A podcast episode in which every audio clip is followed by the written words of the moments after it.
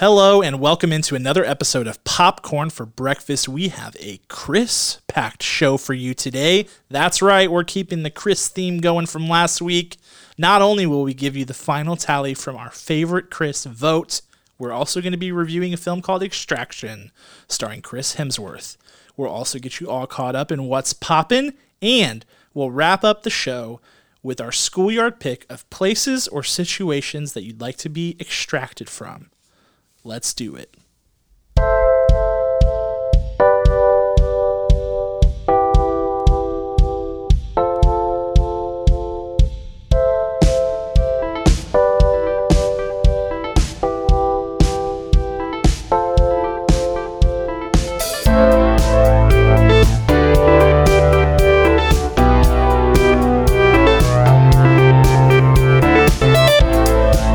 Thank you for joining us on another fabulous episode of Popcorn for Breakfast with your co host, Kirk. Hello, hello. I am your other co host, Cam, and we have lots to discuss today. Kirk, we have um, first and foremost the Chris's. Should we just start with the Chris thing? I mean, Should we just dive into it headlong? yeah, that's fine. You I'm a- seem a little defeated, Kirk. I mean, can you elaborate? What's what's going on here? There's some tone. You know, I'm just trying to to pick myself up uh, off of the floor after several people shattered my opinion Mm. into a bajillion pieces. You know, I wasn't throwing shade at your Chris loves That's true. and preferences and hierarchy, but you everyone, could though. You'd be justified now. right? Yeah, But you know what? I'm a kind person. that's fair.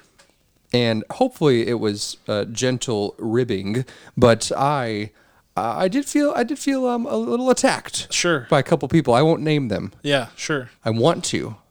Yeah, sure. You know who you are. Any anti Chris Pine people out there, you better watch yourselves. All I gotta say is, if you have not seen, you know, Chris Pine at his best, what was that movie he was in about the train? That was pretty good. Unstoppable. No. Okay. Yeah, no, it, no, it was. I was thinking Unbreakable was no, but yeah, Unstoppable. yeah, him and Denzel. Yeah, that was good. He was good in that. It was. It's actually it's someone's um like favorite one of their top like ten favorite movies, like Bong Joon Ho or someone. Yeah. Whoa. Yeah, it's like one of their things that they rewatch. Like it's actually spectacular. Yeah, It is, no, it is really good. Mm-hmm. Um, that's not the best thing that he's been in. it's not. It's it's really not. I mean, you got him in Captain Kirk. You have him uh, in the first Star Trek reboot. In Star Trek Into Darkness, he does some really incredible things. Hell or High Water, Outlaw oh King, man, Hell or High Water was so good. so good. Dang. Outlaw King, he just gets to f- get so featured. It's like all on him. Um, it's a Netflix film about Scotland right after what happened in Braveheart. Basically, Yeah. this is the aftermath. He's just he's just a treasure. And I also liken him to Jeff Bridges because Yeah. Jeff Bridges has this incredible voice that you cannot mistake. Chris Pine also has that quality in his voice that Mm-hmm. you're just shocked when he opens his mouth Interesting. so much so that he gave Jeff Bridges like a lifetime achievement award, like he was the announcer, and you're like, oh, are they like related? It, it was Yeah. it was insane. They're not though, right? They're not, though. I wish they were. Yeah. I mean, they were in. Um, were they in Hell or High Water together? They he was. were. In, he was in Hell or High Water. Yeah, yeah. They so were. It, it's it works out. But anyways, I I mean, wanna- people. Pe- here's the thing: we knew this was going to be very hotly contested. Yes. we knew it. Um, I had people texting me like, "Seriously, Evans?" I was like, "What?" Oh, so you got some f- flack for Everybody's it. getting heat. Okay, I mean, Chris Pine took some major L's. I don't want to. I don't want to diminish that because I mean, he lost. Okay, he was losing yes, at the end, end of the episode when we recorded last time. He's still losing to this day. I'm sorry. I know. I, I in fact, I think, yeah, the results ended up being the exact opposite of your picks from last week. so to it. recap, as of date of recording, because remember this is a living thing. Hemsworth came in third. Hemsworth came in third. Whoa. Yeah, yeah. So whoa, whoa, so whoa. here we go. Final tally was Pratt in first, second place Evans, Hemsworth third, Pine fourth. Whoa. I know, I know, shocking and appalling. I just want to say thank you to the three other people that also chose Chris Pine. I think there were only two other people because you were one of the three. Hold on.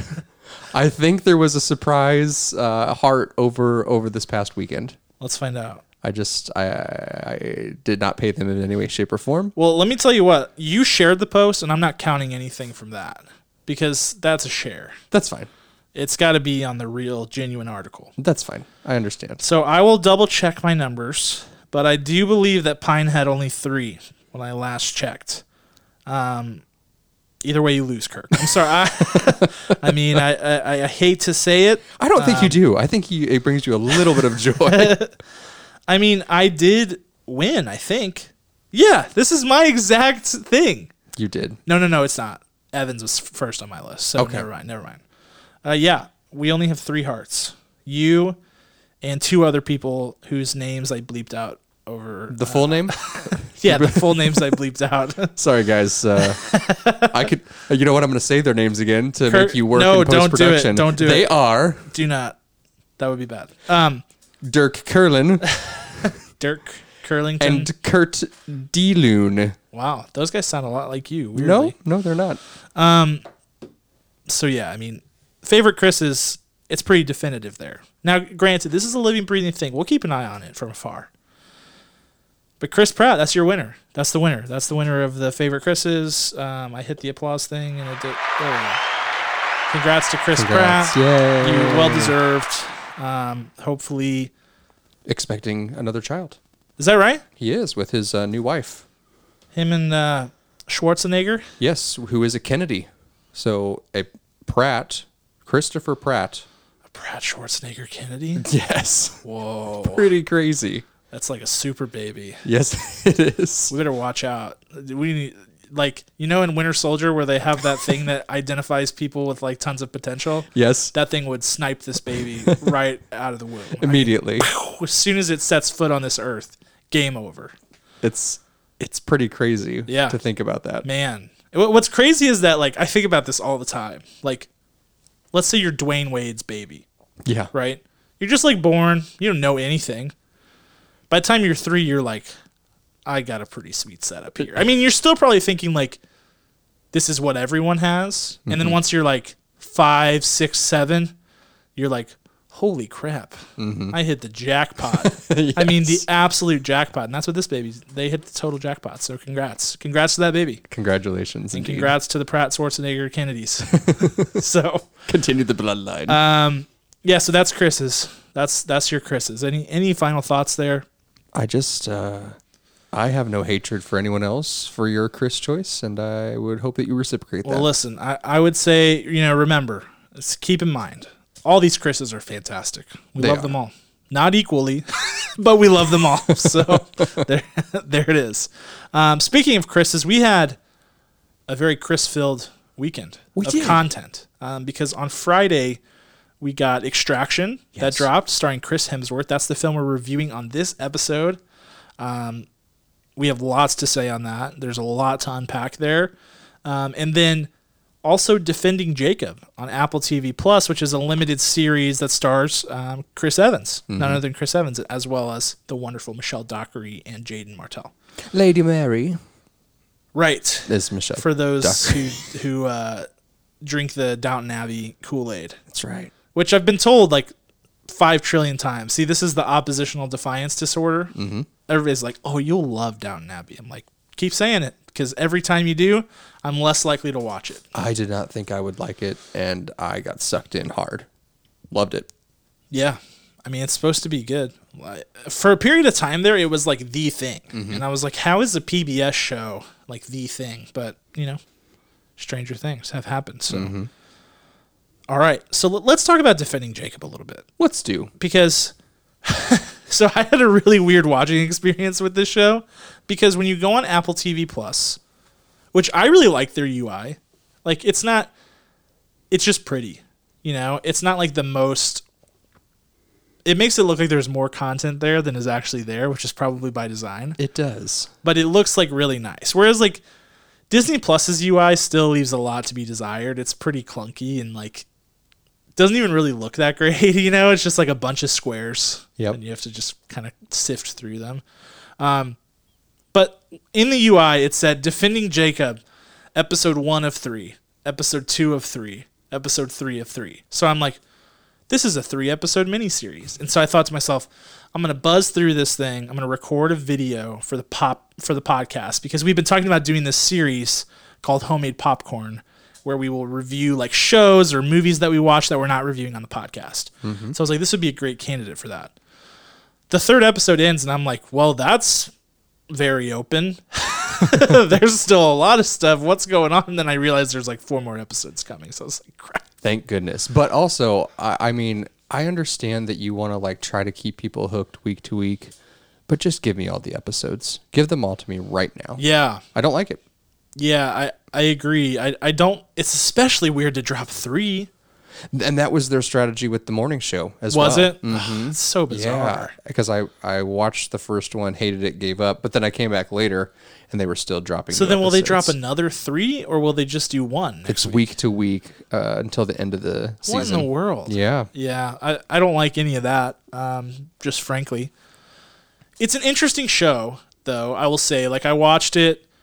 Um, really good acting. I thought. I know you got a chance to check it out too. I don't know if you feel the same way, but I thought that Chris Evans and Michelle Dockery and even Jaeden Martell, whose character is not particularly well written, but good performances all around. But I mean, I my my big takeaway from it is that there's just so much wasted potential. You know, like there's just so like the dialogue is so clunky sometimes Yeah. and the supporting cast is just awful at times. I mean, just awful. Yeah, they really, really are. Um, the first episode, man, just stick through it because that's where the worst writing, their exposition, getting everything out to you is. Yes.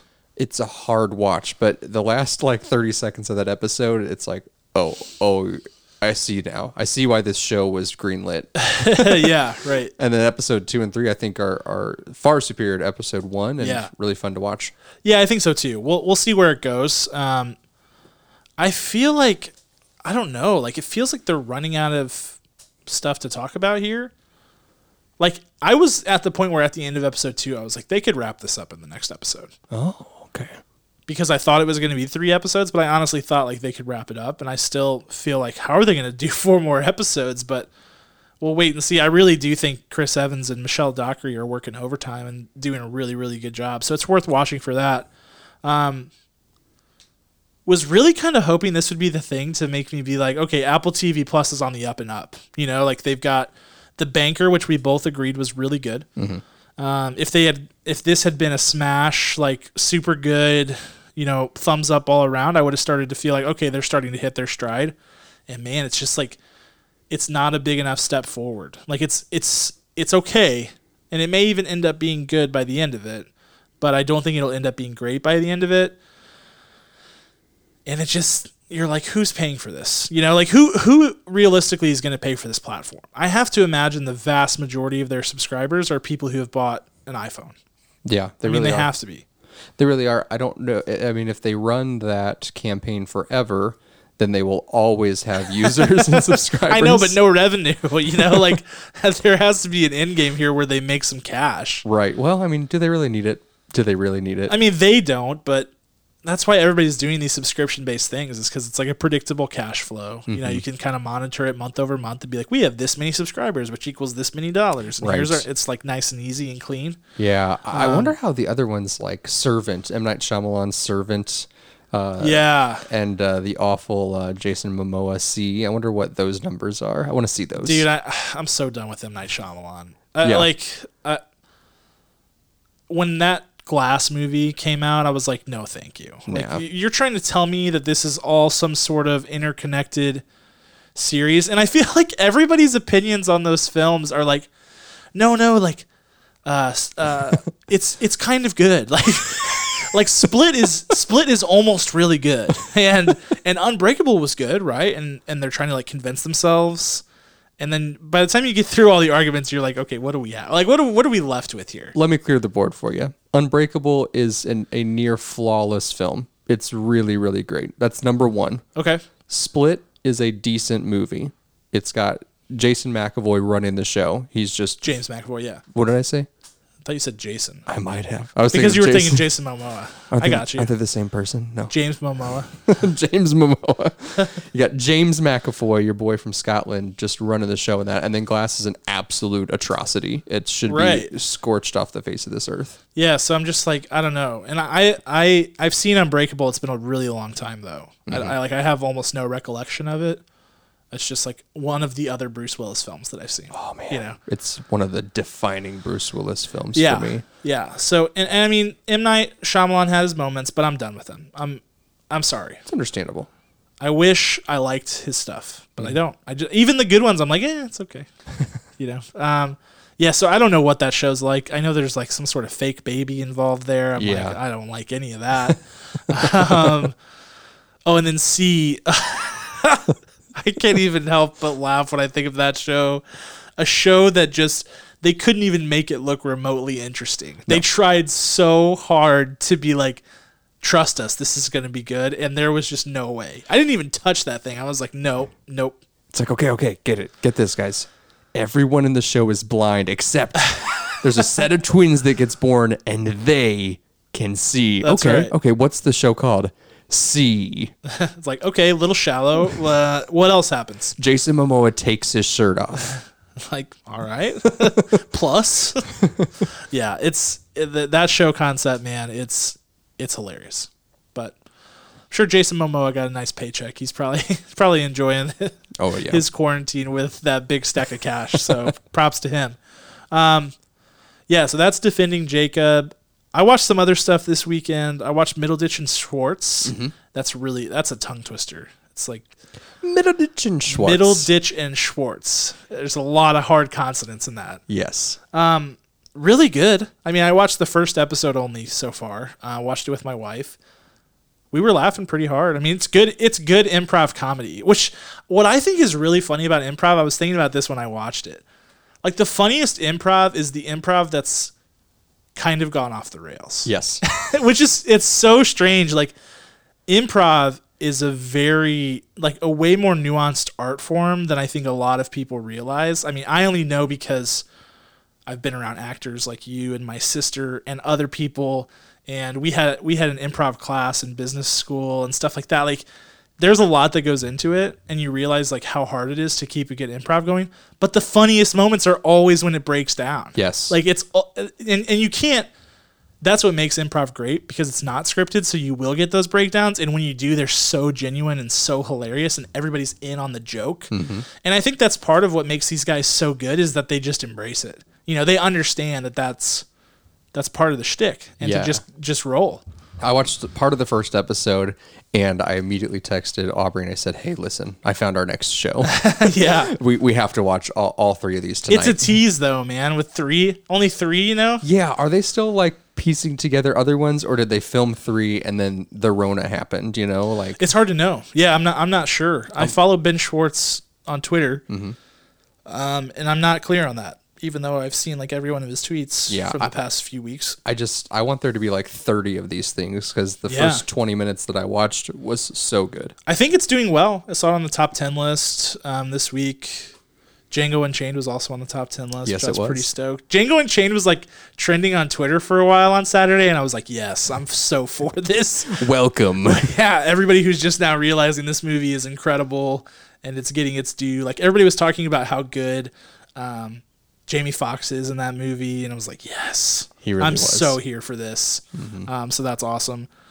And then I also watched some stand up this week. I watched Nate Bargatze, who's My favorite. just so funny and so relatable. I think just because he's from Middle America also, and so his his stuff just feels a little bit more real than when you see these like coastal comedians. Like they they the coastal comedians are still good, but something about this guy is just just feels way more genuine. you just know this guy so so so well. He does this hilarious bit about a dead horse on a front lawn. Um, Oh man, it's yeah. This was that was in this stand up. so good. he also does a bit about like milk and is it ice? I can't remember. Uh, he's Oh yeah, he talks about how he he orders um, iced coffee with milk. yes and has multiple times gotten just a cup of milk with ice. Which, like, what in the world?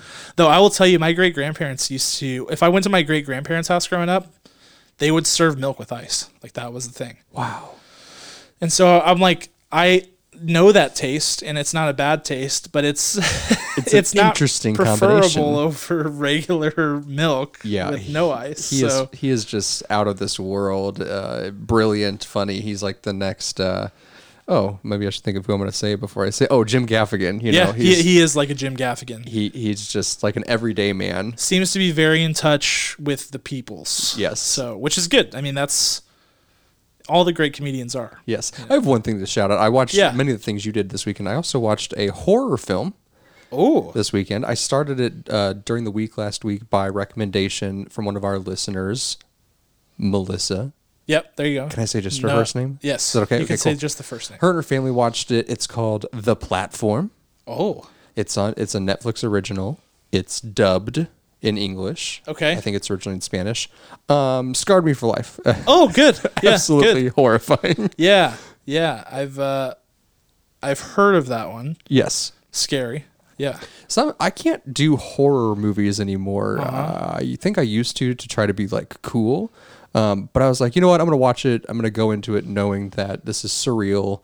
And you know, once all the gore started happening and um, uh, cannibalism, there was just uh, this part of me that just uh, uh, freaked out uh, dearly. Was Um, it Melissa who recommended that, or was it Megan? It was well, I had Melissa recommend it to Oh me. Oh yeah, and Megan said something about it too. Did Megan watch it too? I think so. Yeah. Well, it's uh, All the people with M names are watching this movie. You should check it out. Mark, Michael, Michelle. your- if your name begins with an M, we've got a great film for you. It's called The Platform, Report back. and it will horrify you, according to Kirk. Yes, uh, it was a well well made film. It was uh, pretty brilliant in its in its uh, uh, themes and ideologies and such. And that's the thing with horror films. Is Yes. when a regular film is well made, you get to enjoy it.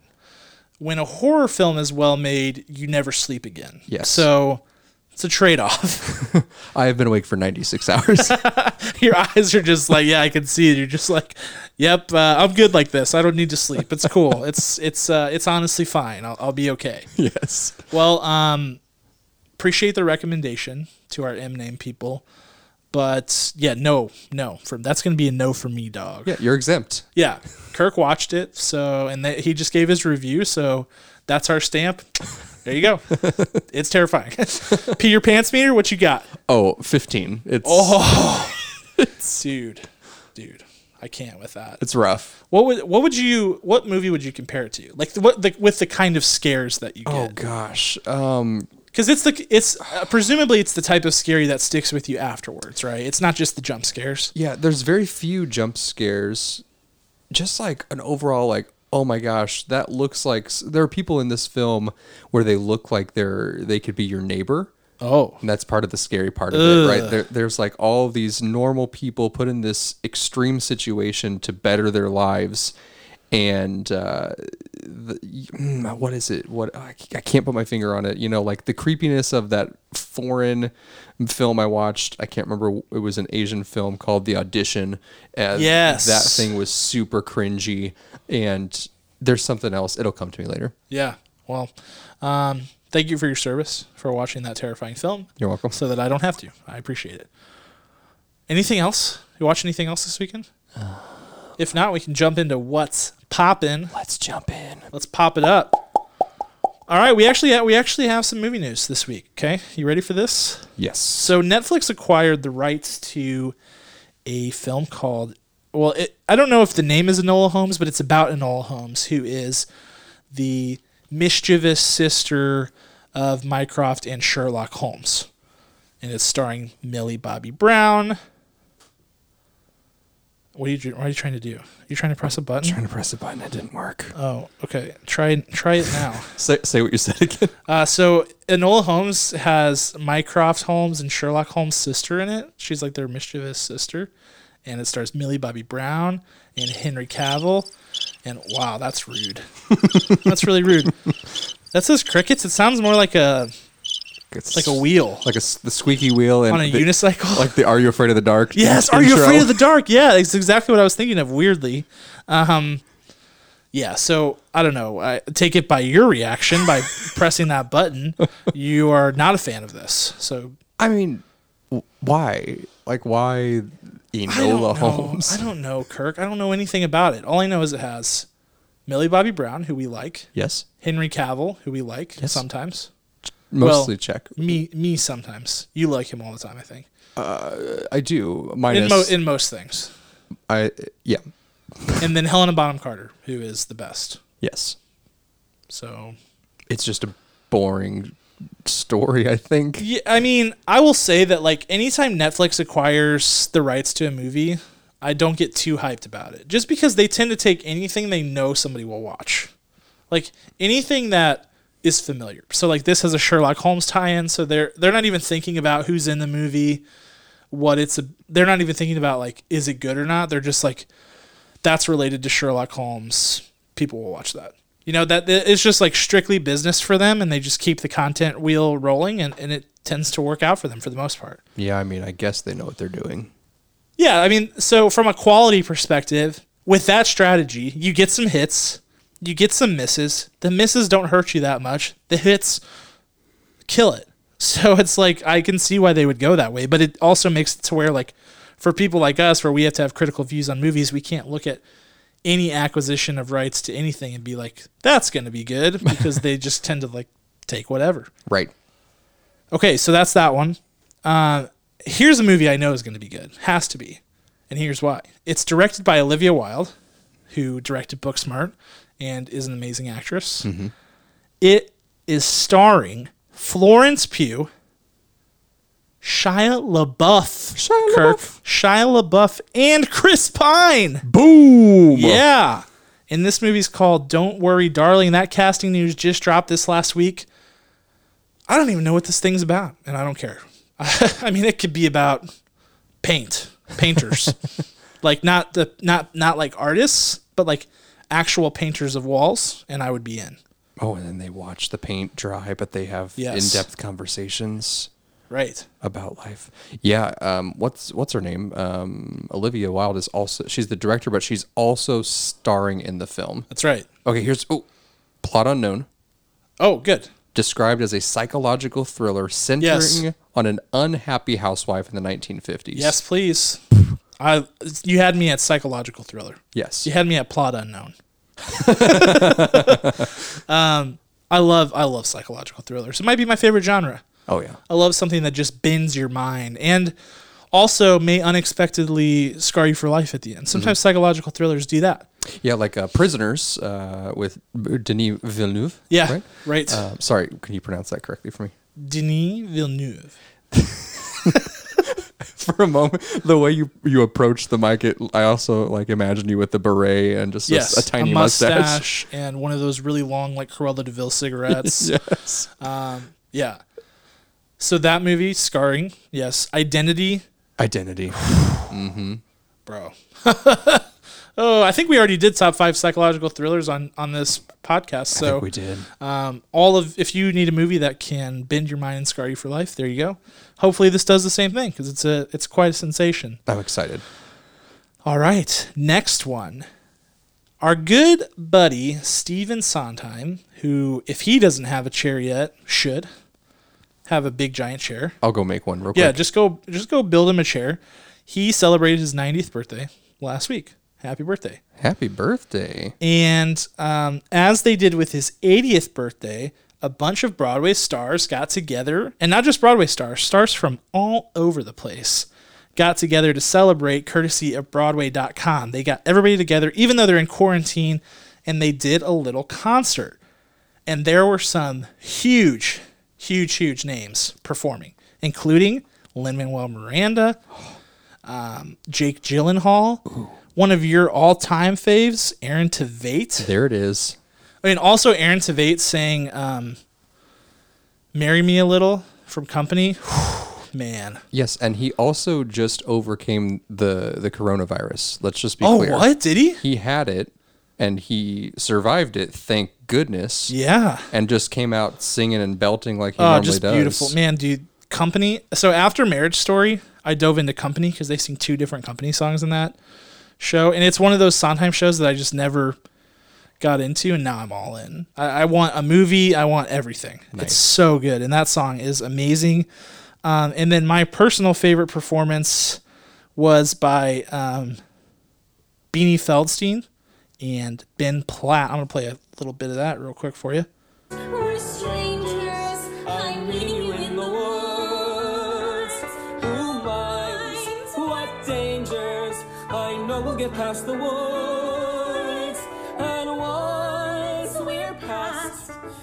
Let's hope the changes last beyond woods, beyond witches and slippers and hoods.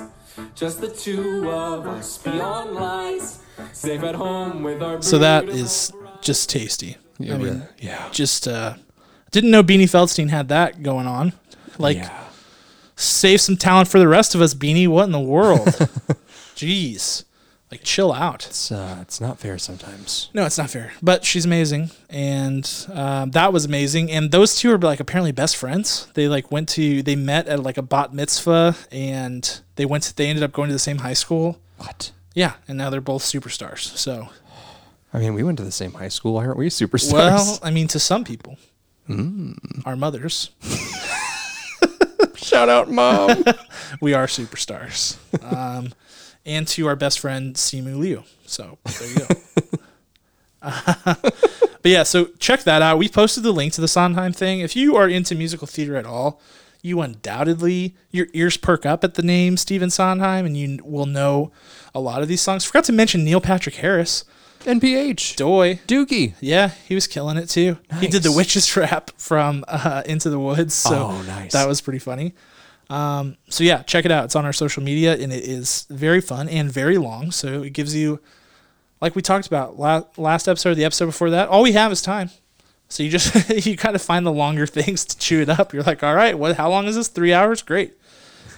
Okay, finally, and this is big news. This is where things are getting really interesting with everything going on in the current times. Okay.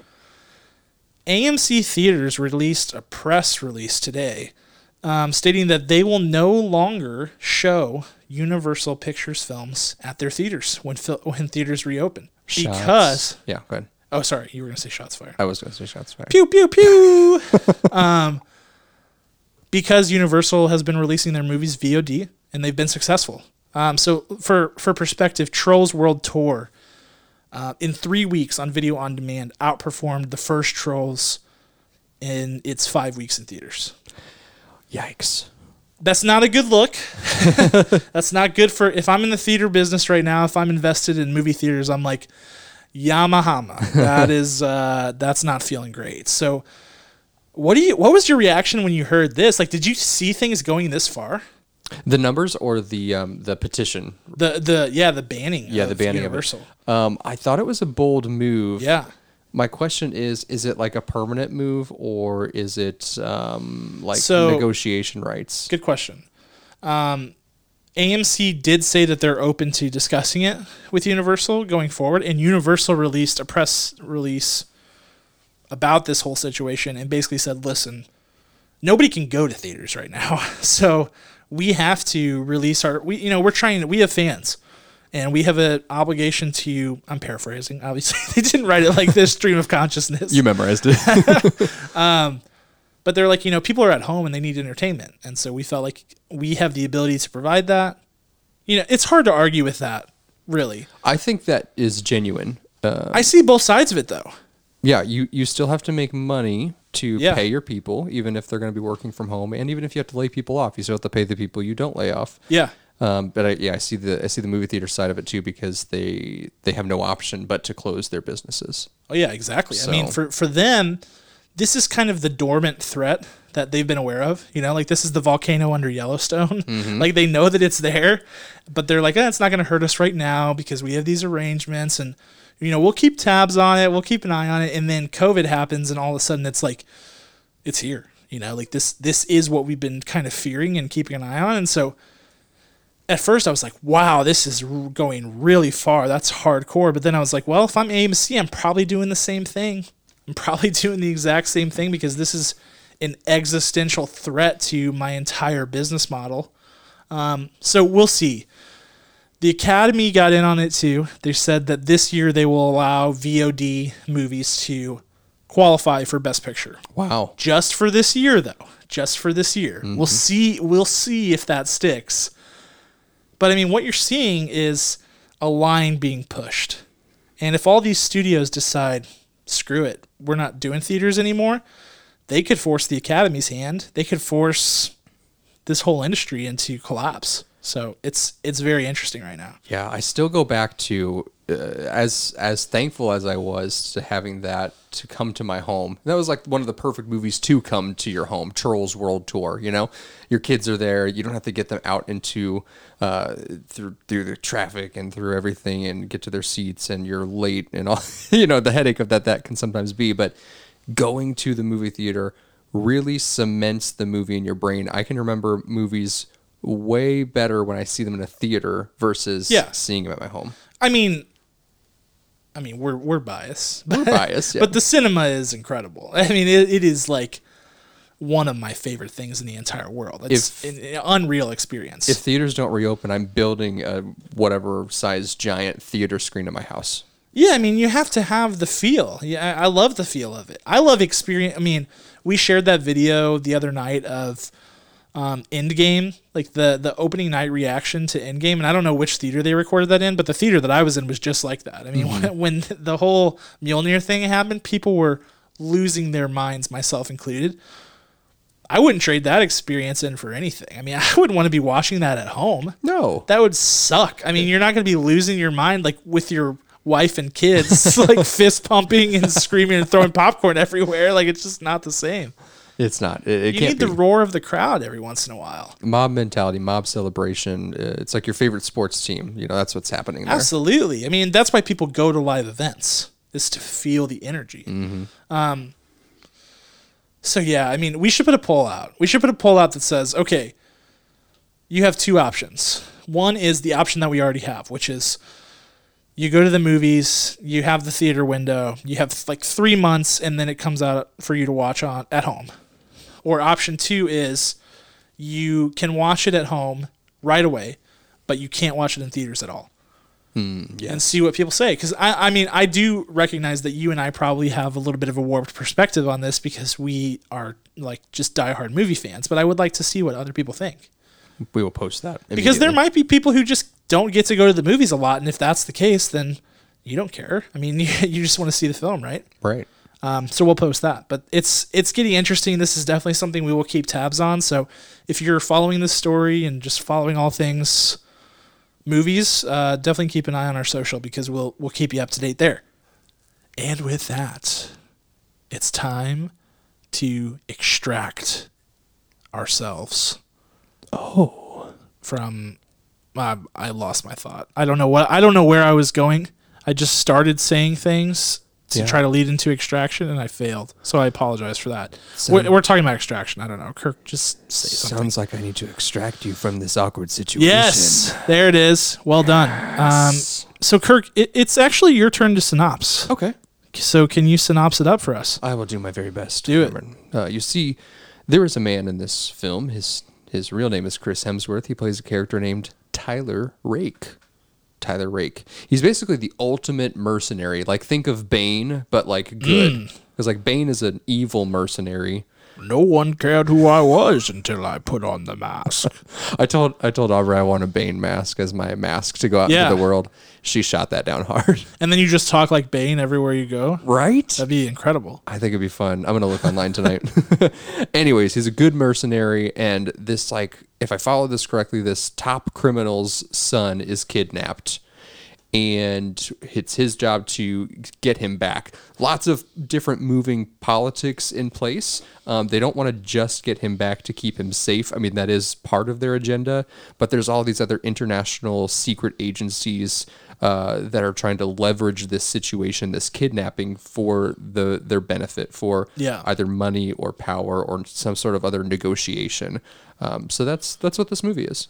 Yeah, yeah. It's like I think they explain it as the top crime lord in India versus the top crime lord in Bangladesh. Bangladesh, yep. Yeah. Mumbai and Bangladesh, yeah. Yeah. So, um, yeah, and things get hairy in a major, majorly hairy way. There's Mm-hmm. guns, there's explosions, there's blood everywhere. I mean, just everywhere. So we'll just start with that. If you're one of these people not a fan of the violence and gore, maybe consider sitting this one out. I mean, if you like, I mean, if you are not used to watching people's head explode in movies, Mm-hmm. or watching someone get their neck broken by someone by someone else being used as a bludgeon because that happens at one point chris hemsworth picks up this guy like a bag of potatoes like a sack of taters. and swings it at this other guy and snaps his neck.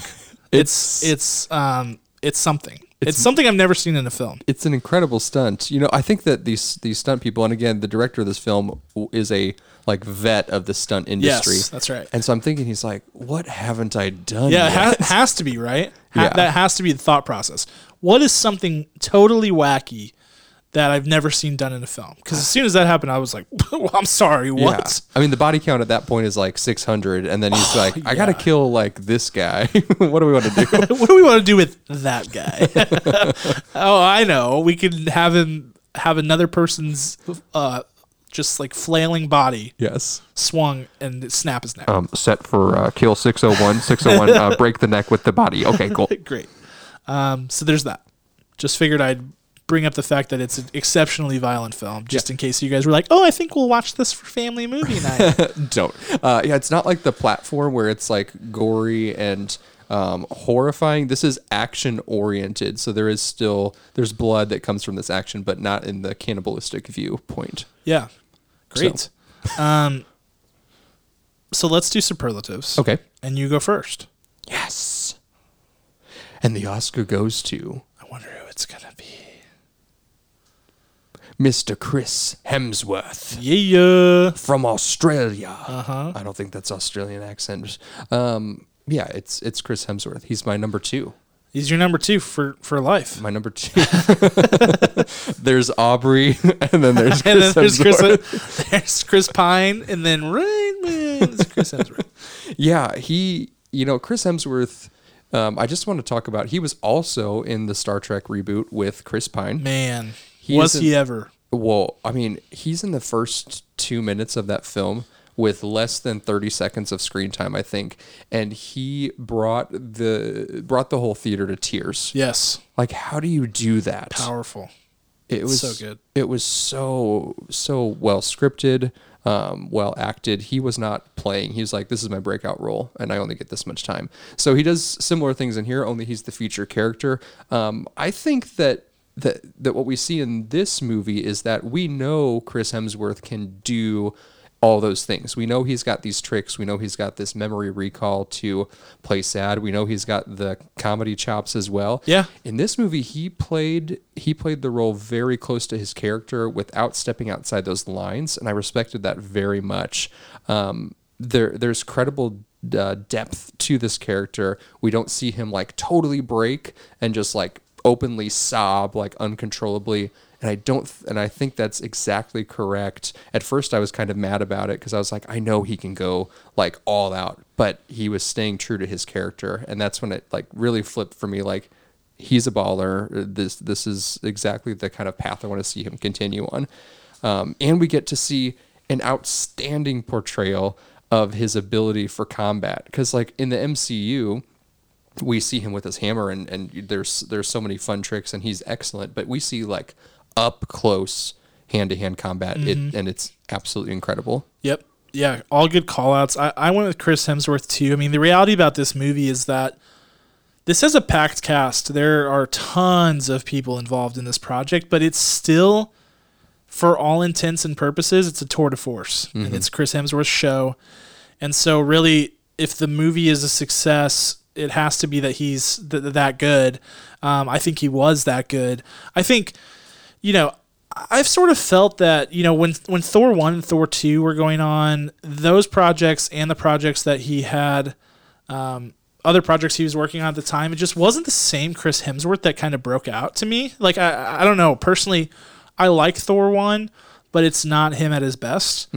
And then Ragnarok and Infinity War, particularly in Endgame, he, he just really develops that character um, and does an incredible job. And some of the other um, projects that he was involved in that were coming out around the time, with the exception of maybe like Men in Black, you know, um, things that have come out more recently, he's just really back to his roots and just really acting his tail off. And in this film, I, I do think it was a total masterclass in character study and, and just making sure that he was pouring every ounce into it and, and developing a really consistent character, like you said, something that Um, you know, you watch from scene to scene, and you're like, okay, he didn't go higher than I thought he would go. He didn't go lower than I thought he would go. This is Tyler Rake. You know, this is he's he is uh, steady, and even when he gets thrown different things, the way that he reacts is how you would expect him to, and it's just it's very clean. Um, and yeah, I was I was incredibly impressed. He had to show a lot of range in this movie. You would not think that. You you really wouldn't. I mean, I would say if you judge a book by its cover, you're like, this is gonna be,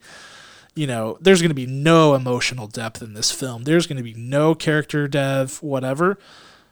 Quite the contrary, and it was a really pleasant surprise for me. And uh, major props to Chris Hemsworth for sure. Yeah, this movie, well, it's kind of funny. I, I thought of this when I saw the trailer to this movie. I was like, okay, I know what this movie is. Uh, similar to the the way back. And then it, it it just does a little couple of changes there to be like, oh, surprise, we just wanted to suck you in. yeah, this movie is basically the way back, only um, instead of being an alcoholic and coaching a basketball team, you're an alcoholic who kills everyone Yes. all the time. this is the Australian John Wick Yeah. right here. Let's see. Next stealer. is Scene Stealer. yeah, what you got? this was so easy for me. Yeah, what you got? David Harbour. Yeah, you gotta love the guy, right? cake. I had no idea he was in this movie. Um, and if he was in, Yeah, if he was in the trailer, I forgot it by the Nope. time that I was watching it. And so David Harbour plays like that best friend, right place, right time, also in the same business, and is uh, co- conveniently hiding in the same random country that you're fighting a war in. Um, he he comes in and he he doesn't even need an introduction. He just is his best friend. He is his confidant. They've been through so much, and you can tell that just by their body language together. And I thought that was uh, one of the first things I noticed how comfortable they were in a room together. So uh, uh, that, on top of how different David Harbour was from who he was in Stranger Things, uh, was very impressive. Makes me really really excited for Black Widow Yeah. in 2021, and I. I just, uh, I was just very happy to see him take on this role. Yeah, that's a good pick. Um, for my scene stealer, I'm going with Chris Hemsworth again. What? Yeah, because Did you break the rules? well, I mean, I, I don't think is there anything in the rules that says you can't pick the same person for best actor and scene stealer. Let me know. check the uh, rule book that doesn't exist. That's sifting through pages. It sounded more like a sprinkler. I don't know. Sorry, we need an actual sound effect for that. Um, yeah, I went with Chris Hemsworth because there. When I think about scenes, scene stealer in its purest form, he stole one particular scene, um, among others. I mean, but there was one scene, sort of a predictable setup, you know, like so. The whole plot of this movie is is Chris Hemsworth is sort of finds himself in a situation where he's solely responsible for extracting this young child from a really dangerous situation, and you can kind of see it's like the um, awkward animal pairings type thing where it's like two people from very different backgrounds um, who form an unlikely friendship. you know what I mean? It's like one of those very cliched Hollywood setups. And so with anything like that, you get this moment where it's like, you know, those two kind of have a conversation and and level with each other. And in this case, you know, Chris Hemsworth is a very mysterious character. He you know very little about him.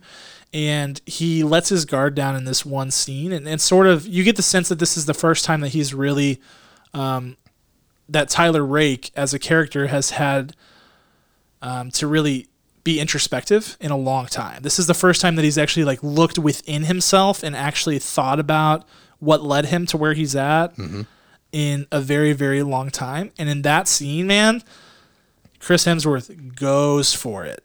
it is so good. It's not just like you know weepy sob story type um, acting. It's it's incredibly nuanced and, and really really well done. And i was frankly i was blown away by that scene. It, it, it was i watched this movie in like five sittings weirdly. Me too. oh did you? That's funny. I don't i don't know what it is. I almost never do that but I, I did just because of the circumstances of this week.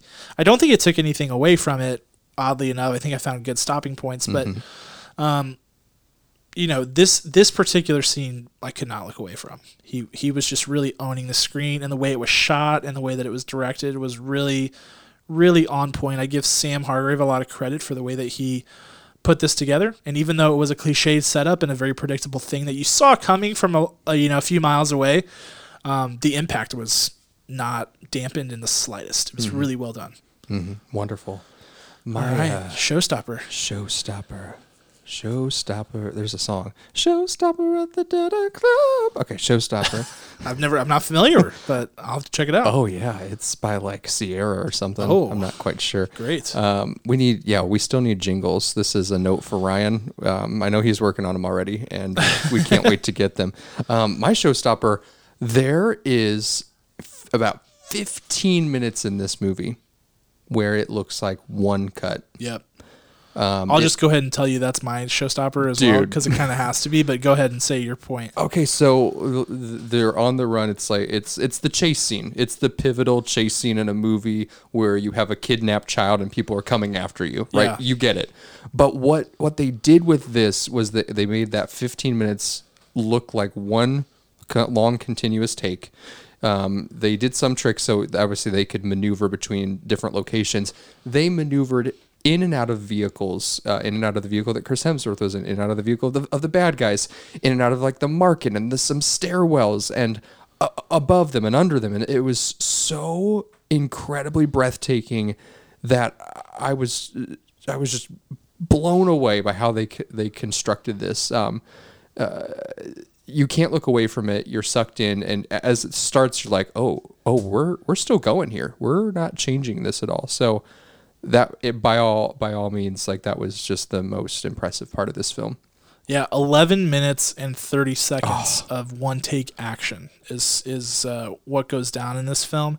It made me wonder, and um, I'm looking through sort of the. I didn't do as much research on this movie as I probably should have going in. I usually do more, so shame on me. But that scene was incredible, but did feel a little bit out of place since the rest of it wasn't shot that way. Like it was hyper stylized, and it didn't feel. I, I don't want to overreact. Like it didn't feel grotesquely out of place, but it Yeah. did feel.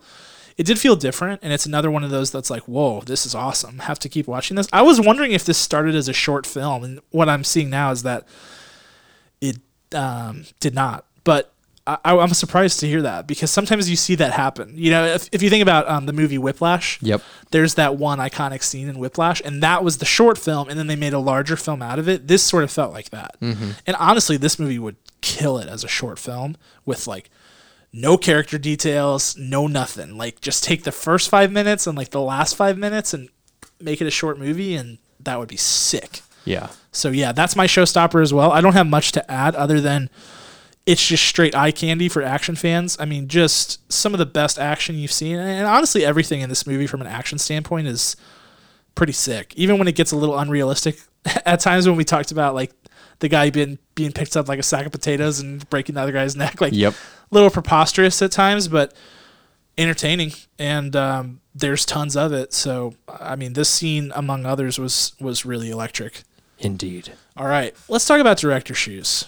Let's do. I want to know what you have to say. I'm very interested in this portion of the review. I got a couple of things. Um, I thought that there were a f- one, one or two like over intentional character quirks. Like, let's give this person this. Um, so they make the boy um, when he's nervous, he plays the piano with his fingers. Like, uh, you know, that's Yeah. unnecessary. Honestly, it w- it could have been taken out, and we would have been fine without it because it really didn't play much to the film. Because then he does it a couple more times. You're like, oh, Chris Hemsworth sees it, and he's like, oh, maybe I should be nervous. Maybe he's maybe he's got the instinct like I do, you know. So I thought it was a little too much. There's a moment where um, uh, Mr. Chris Hemsworth uh, jumps off a cliff, and as soon as he hits the water, he starts meditating, and I just the shot was weird. I didn't I didn't like it very much. I think it would have been cooler if they would have like interspliced some they, they jumped off a giant impossible cliff.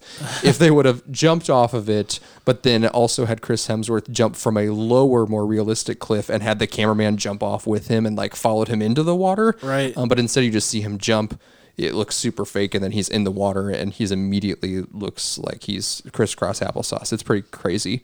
Um, and then I think that you know the plot. There were to get all these bad guys. We didn't really know who was worse: the guy in prison making the shots, calling the moves, or the guy in Bangladesh oh, who's um, actively moving the puppet uh, works and the strings. And I, I just never felt like there was more danger than the politics itself. Which I also Yeah. forgot to say, I just watched season six of Bosch on Amazon Prime. Oh, cool. Fantastic series. That one had a little bit of this as well. They had too many too many cooks in the kitchen on the bad guy front.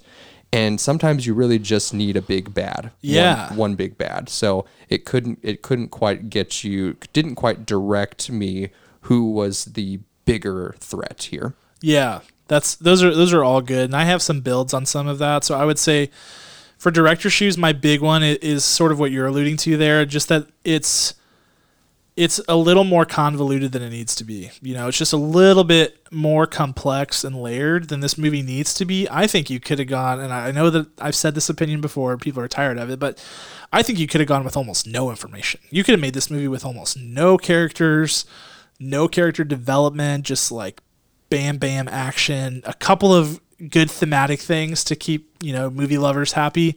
Um, they went a different direction and at first I was like huge mistake. I think it mostly they mostly escaped from it unscathed, but there are definitely times where you're like I'm sorry, what's going on here? You know, there's there's just a, a few too many moving pieces for a movie like this.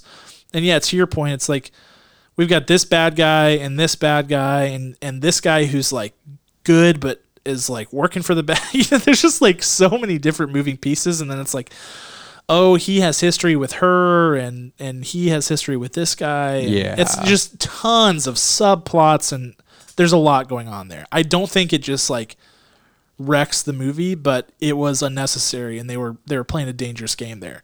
Also, practical effects were money in this movie throughout. I don't know what the budget on this thing was; it's not disclosed, but um, anytime they had to use CGI, it looked real bad. It just felt really out of place and looked really wonky. And I I wish they could have just avoided it altogether. I wish that that stuff would have ended up on the cutting room floor. Um, because the the times where they use practical effects in the car chase scenes, even with the helicopters, you know, just looked really really good. Um, I think that comes from Sam Hargrave having a stunt background. He, Right. he knows how to shoot those things and, and where to look. So all that was good, but the CGI was rough to say the least. And then um, I didn't think the supporting cast was all that great. Um, I thought David Harbour was good. I thought the kid was mostly good, though not an overall well written character. I thought our villains were not great. Um, so there, there are things. This movie is flawed for sure. Um, but I do think that for the most part, it, it, it escapes most of those things and ends up working. So that that's my director's shoes. I, there are a few other things, but I'm not going to nitpick it too much. It's it's mostly small small things. All right, let's do final thoughts and then let's uh, score this film.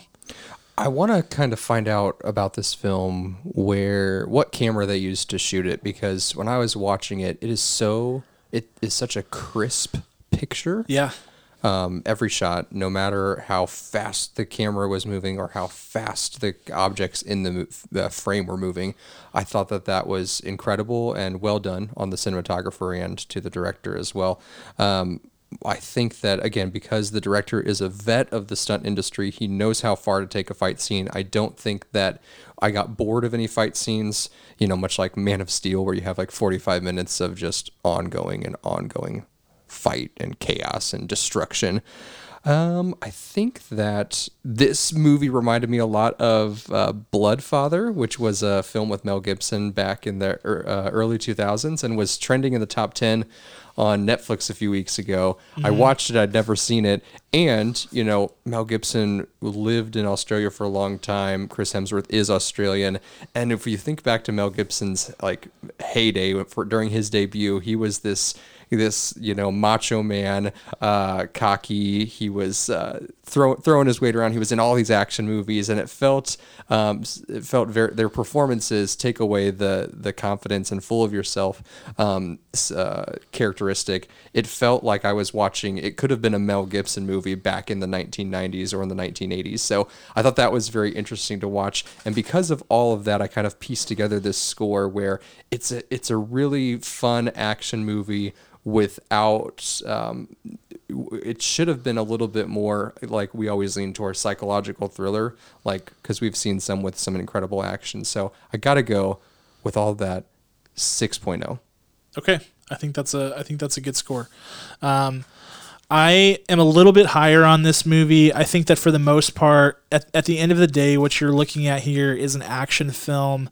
Um, that's that's its sole purpose is to provide um, just like nonstop heart pounding action throughout. I think it does that really effectively. I think they come pretty close to shooting themselves in the foot with all the stuff that they add to this plot. I think they should have gone with a slimmer approach.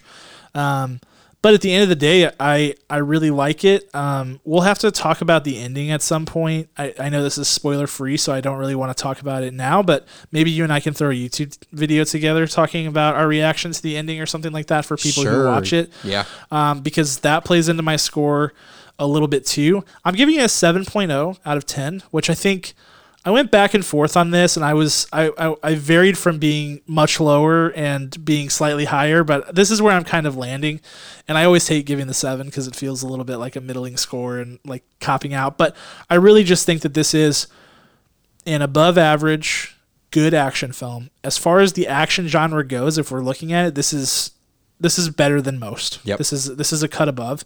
So I'd say at this time there are worse worse ways to find entertainment than Extraction. I think I would recommend it to people who are a fan of the genre, but you know the reason it stays at seven and doesn't go higher is because it's not perfect. It's definitely flawed, and if you're not a fan of action, you're gonna have no fun with this film. So Oh, yeah. I'm not gonna recommend it to anybody who is not a fan of the genre. I told Aubrey, I said, "Hey, we're watching Extraction this week for the episode." She's like, "Okay, cool." I said, "Chris Hemsworth," and she's like, "Okay, cool." I said, "Do you want to watch the trailer?" She's like, "Yeah, let me see the trailer." And we got like two seconds into the trailer. She's like, "This is not my movie." yeah, Jackie came downstairs. She was doing bedtime duty, and I I had started the film, and um, she came downstairs, and she's like, "What are you watching?" And I was like, "It's this movie called Extraction with with Chris Hemsworth," and she's like, "Oh, cool," you know, like any woman would, Yep. because it's Chris Hemsworth, and like I would as well. Um, and she's kind of like watching it while they're having a conversation, and then a guy gets shot in the head, and she's like, eh, "I'm out, I'm out." That's enough for me. yep. So yeah, if you're not a fan of the, the action genre and um, not not really, if you have a, a weaker stomach for the gore and the violence, I would say sit this one out. Yes. So, all right, this movie is all about extractions being extracted in a military operation from a situation or a place. And so our schoolyard pick this week is um, schoolyard pick of places or situations you'd like to be extracted from. Right. So um, with that, we'll we'll talk about our extractions, and I get to go first. Oh man. All right. Places I'd like, places or situations I'd like to be extracted from. This is tough. I have a really long list. Weirdly, I don't know how I ended up with such a long list with such a narrow, like, um, what do they call it? prompt? But um, here we are. So I am going to go with this very very specific situation. Uh, I'd like to be extracted in a military operation from a family funeral where you didn't really know the person that well and like didn't have that much of a relationship, but like 75 to 90% of the people there did and were like really close and are like very sad. Yeah. That is a situation I want nothing to do with. I mean, nothing. I have totally been in funerals like that where you're like, oh man, everyone is like sobbing hard. Oh, it's brutal. You're like, yeah, I knew this person, but uh, I, you try to like poke yourself in the eye a little bit to like, Yeah, because you can't. like, you can't make yourself feel that. no. And you know what they're going through is hard. And so you're like, yeah, I understand why you feel that way. I also understand why I feel that way, but it makes me feel really not okay being here. And I would like to do anything but be here right now. yeah. So, so And then you've got the awkward thing where like people are walking up to you and being like, man, it's a tough day. And you're like, yeah, so sorry. Uh, you know, I, I don't know. It's, it is not, not fun. Yeah. So they do they extract you like during the during the um uh what, the eulogy or like do you no, sneak I out? think I- like I'm fine with being there during the ceremony. okay. I think it's when um The, the lo- the receiving line. Oh, the it's the receiving receiving line. line. I gotta get out of there because I I can't make it up to the front of that line and Mm. see the people who are like really hurt and and like try to be in that situation. Right, I have no interest in that. yeah, there. And if you miss that opportunity, definitely the church lady lunch because at that Ooh. point you're going to be there for like two hours. You know, rubbing elbows with, with everybody, hugging Yeah. people. And uh, if you weren't if you weren't all in before, you just have to lie the rest of the day. Yeah, if there's some way they could get me before I get dressed too, that would be good because I you have to dress up really nice for a funeral. Yes. so, I mean, if they're like, "Hey, yeah, Cam was gonna come to this thing, but like a, there was a helicopter and like a ladder fell out of it, and these guys were like, go, go, go," you know, and then he was gone, and it's that, now let's go mourn Uncle Bobby. I don't know. yeah, exactly. So that's that's definitely top of my list. My pick.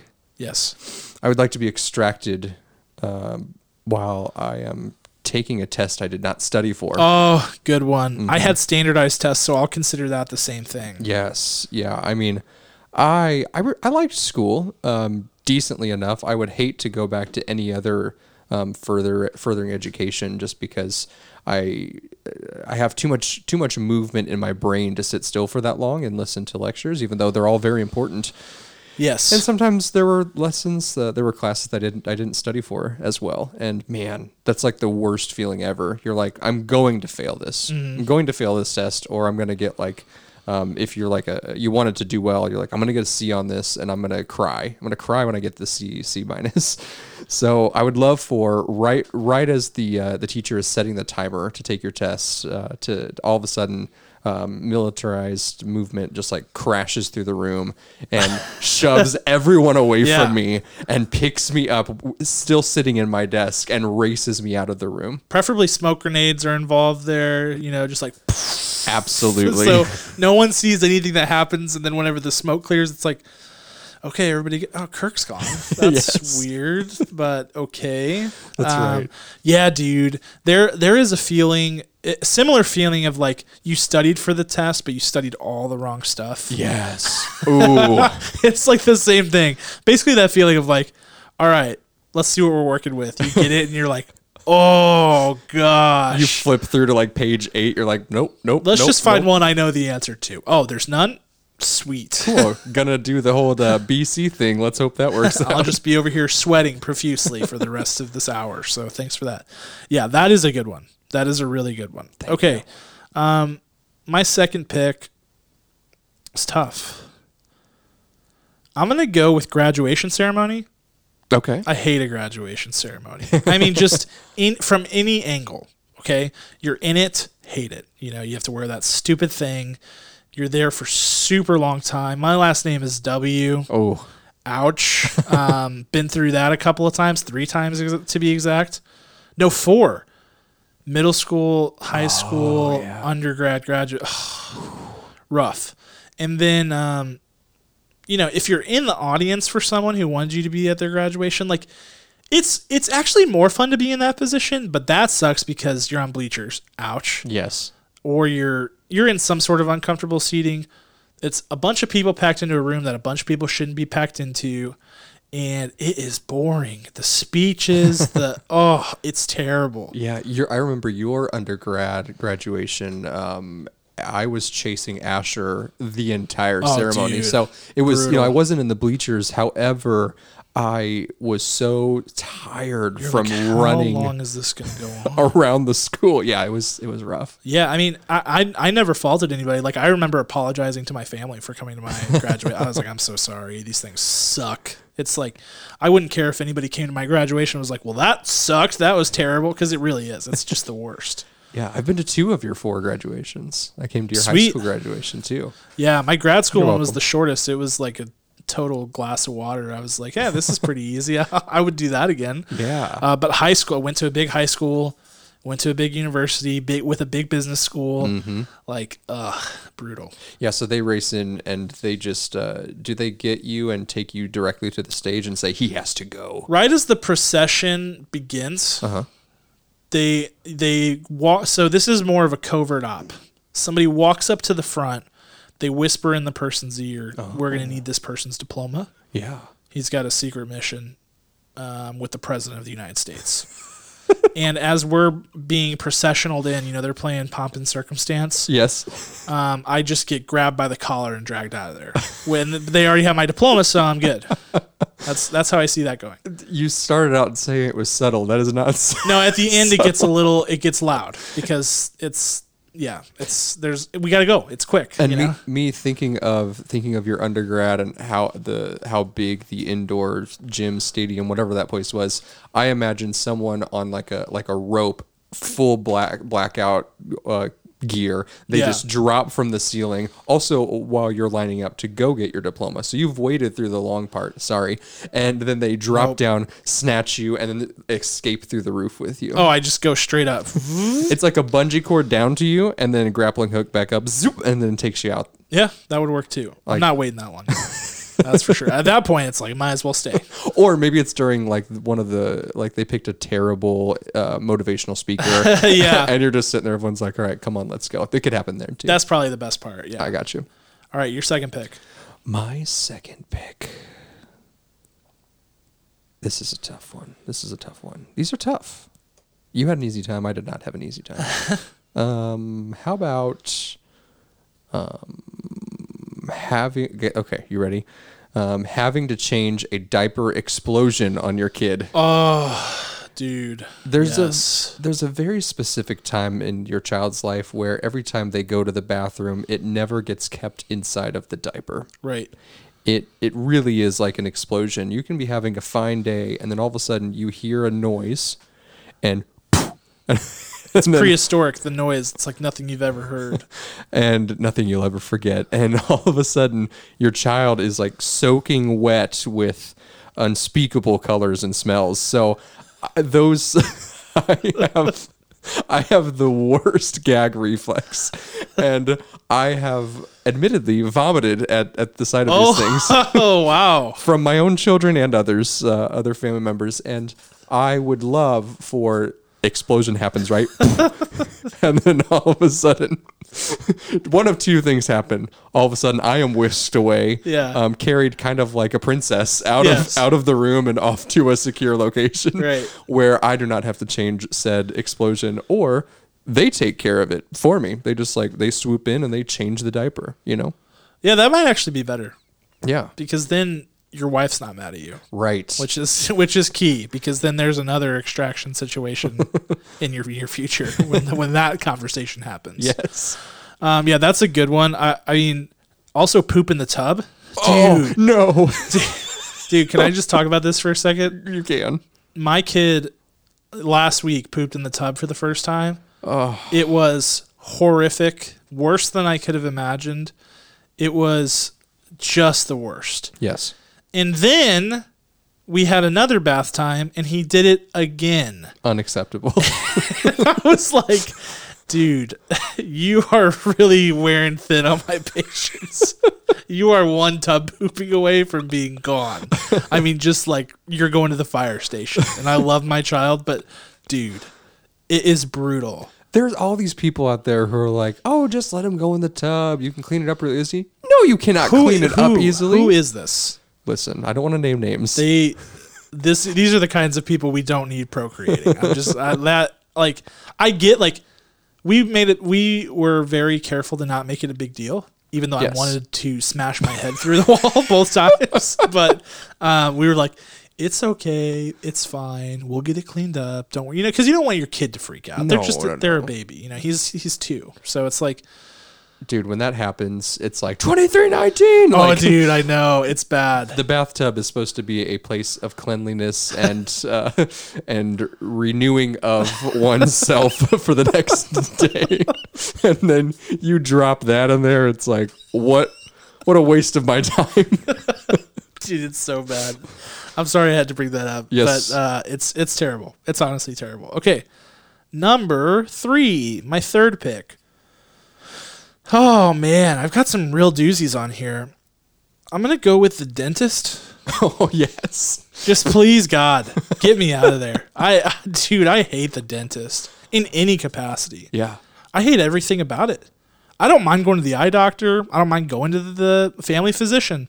I don't mind going to the podiatrist or the gastroenterologist. What you know, whatever. You're going to a lot of doctors. I'm good. I'm just saying. Like I'll, I'll name any kind of doctor I know. Like let's. Oh, except for one time, my ENT had to cut a um, stitch out of my nose after my surgery, and I I thought I was going to die.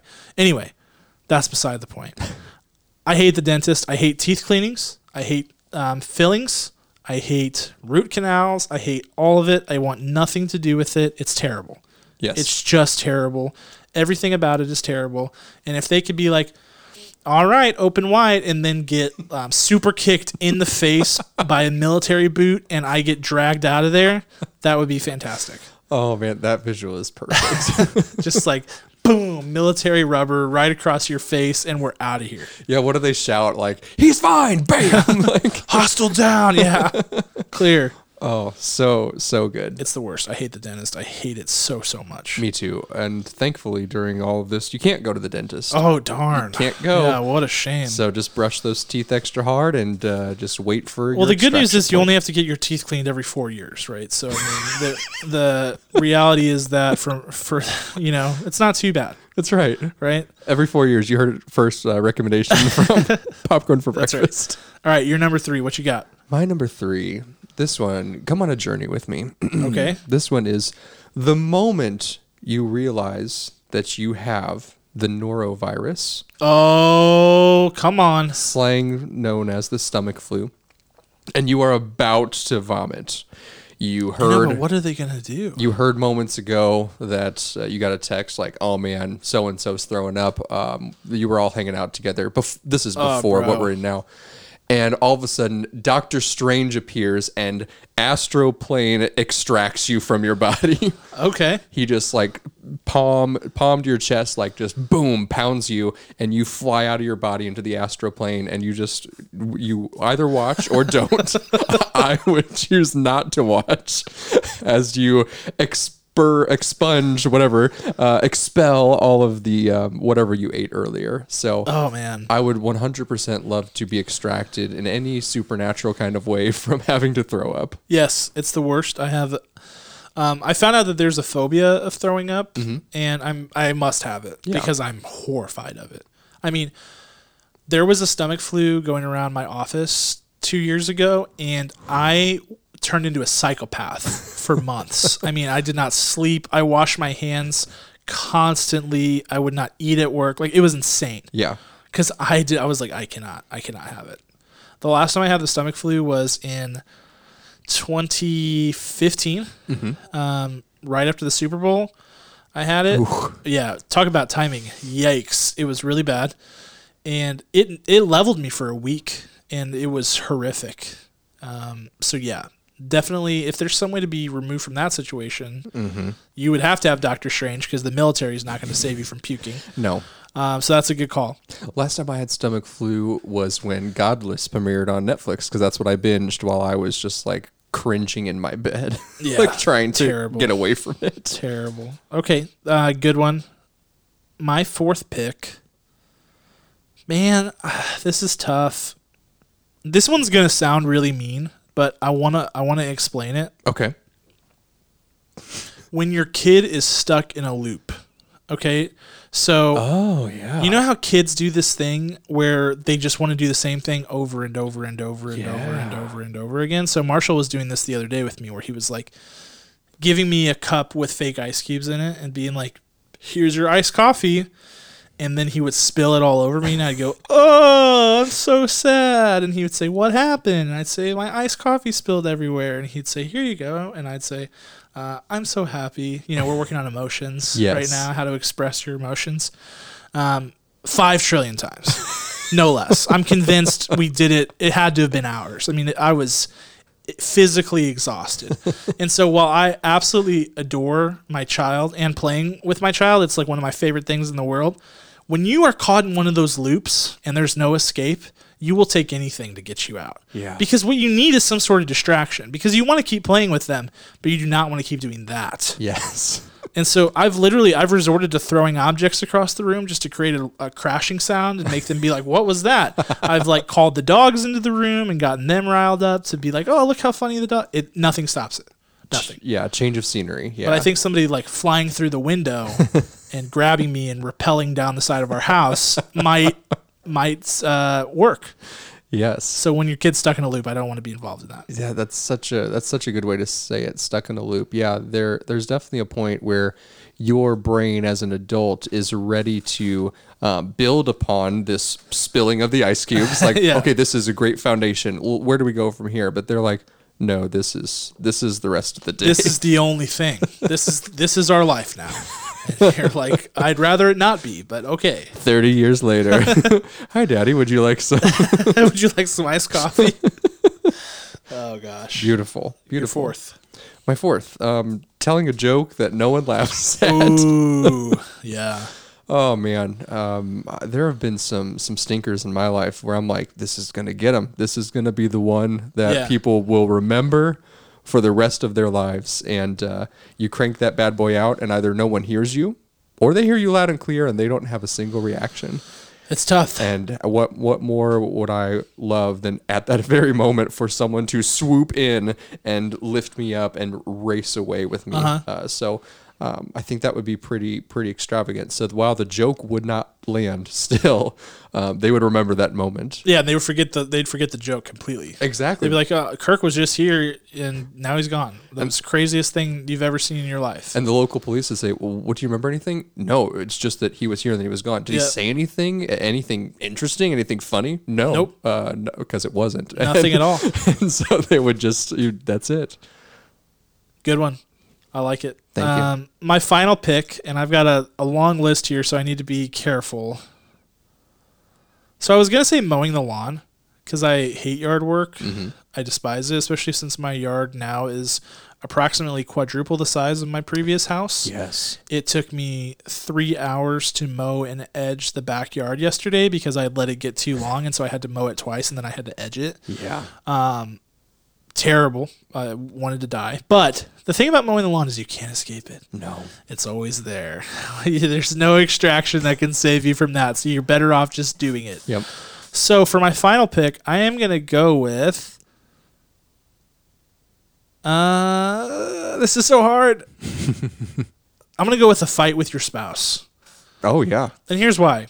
When you're married and you love each other, Nate Bargatze said this in his stand up. Every fight you have is stupid. yes. You know, it's incredibly dumb. It's about dumb things. It's like, you know, like uh, you just like casually like take a jab at somebody, like, "Hey, thanks for leaving this cup in the sink," and they're like, "What are you talking about? You do this." You know what I mean? And then it's like. All of a sudden, we're in this big, huge thing. It, it's dumb. It's really dumb. And when you boil it down, like the, the vast majority of marriage arguments are that. Yep. Um, so it's it'd be good to just hit the reset button in the form of someone kicking in your front door and um, throwing a smoke grenade in the room Mm-hmm. and dragging you out. yes. Dragging is key, right? Because Yes, um, it, it just escorting you out or anything like that. it evokes empathy. Yeah. Yes. Yeah. They definitely need to be very be as dramatic as possible. yeah, screaming, loud noises. Yeah. You know, they need to be clear. Like you need to get out of here. Yeah. Get, you know, back up. Maybe even they punch. Stand clear. They punch you and knock you around a little bit. You know. Yeah, yeah. I think that'd be great because um, it's the worst, and nobody wants to be in that situation, Mm-hmm. and you always regret it afterwards. So it's just like screw it. you Yeah. know? And after you've been uh, removed from the home, they will say, "Oh my goodness, my loving husband, that fight was so dumb. I, I need to get him back." Right. And then you just come waltzing in. My like, last words to him were, "You are such an idiot," and I regret that because now he's been kidnapped by random, undisclosed military personnel. So perspective. okay, Uh, last one. Last one right here. This this is a, a prime extraction moment situation here. Um, someone who clearly knows you approaches you, and you cannot for the life remember their name or how you know them Dude, at all. yes. This that that just falling feeling in the pit of your stomach when they are so excited that they get to see you again and you're like, "Oh no, I'm going to have to use only pronouns when referencing, "Hey, you, Hey, buddy. how's the fam? you uh work going okay?" How was that thing that you talked about last time we talked? Yeah, you were um you were uh, uh sick at some point in the past decade, right? Yeah, had Uh, a cold. Yeah, sure. Yes. Um you're better now? Yeah. Great. so so much so much what i what i love this one could be more covert because since you don't remember who they are um, i like i really love the slingshot bungee cord grappling hook action situation a lot so i want them to uh, while they're approaching you all of a sudden get distracted they turn and y- someone bounces in from the ceiling grabs you and you disappear they turn Mission Impossible style. yes Yeah. they turn back around you're gone Yeah. Sure. That's a good one. that's that's what i think about constantly Yeah, that's a really good one. That's that's a bad situation. Um, all good picks. My finals were my my final honorable mentions were packing for a trip, shopping for clothes, waiting in the line for a rental car. Dude, that takes forever. and like, why? And like, don't. yes Um, giving the dogs a bath. Wet dog. They're they're jumping. They're squirming. Um, I don't know. It's terrible.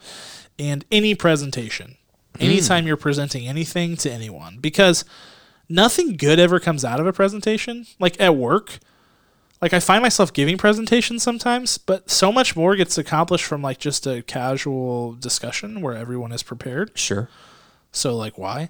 And it's dumb. so, uh, do you have any honorable mentions? I have one. Uh, I have only only one. Um, going to work, knowing your work best friend is off that day. Oh, bro, it's a tough one, that is tough. Or they're out for like the week. Yeah, dude. Forget that. you're just like, wow, I might as well just take PTO. How much PTO do I have? Okay, great. See ya. yep, I have uh, only four out of five days. Well, I'm taking an unpaid day. yeah, I'm just gonna not work that day. So, yeah, that is rough. That's a rough one for sure. Um, good ones. If anybody else thinks of situations that we missed or places that we missed, hit us up. Other than that, that's all we got. That's all we got this week. We're going to be streaming soon. We're going to do another PFB movie night. We might even make it a family movie night this time. We'll see what happens. Meaning, we'll watch a family movie. Our show is family friendly in the sense that we don't use obscenities, but like it's not really made for children per se. Like kids aren't gonna like love it. So here's how I envision this: if we do a family movie, you can pop an earbud in while your kiddos watch the movie, and you can listen to our commentary while you watch it. So Yes. that'll be fun. Um, that's what I plan on doing while we while we stream the thing. So it's going to be a good time. Fantastic. So we just got to come up with a movie and a date, but we'll keep you guys posted there. Um, other than that, keep following us on social. We appreciate all the engagements you guys are giving us, all the likes and clicks and all that. We've had a really fun time. We've had a really, really fun month on social. I know everybody's kind of locked in. Um, Kirk and I have been kind of pouring ourselves into these fun social media prompts. So hopefully you guys have been enjoying that. We've definitely enjoyed the conversation. Um, and until next time, we'll we'll keep you guys posted on what we're going to review. We want to give a special thanks to our executive producer Ryan Spriggs, and we want to give a shout out to Ryan Spriggs and Brandon Aristad for our awesome, awesome theme music. We will see you all next week. Talk to you then.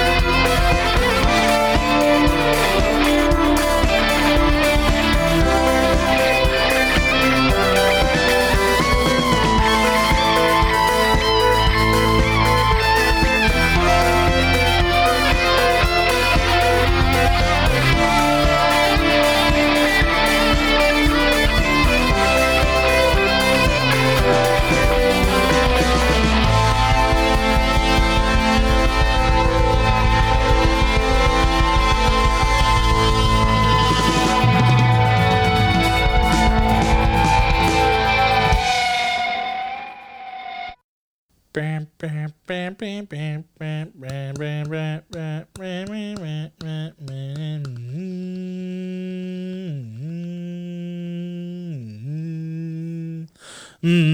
gotta have the match burning in the keep going.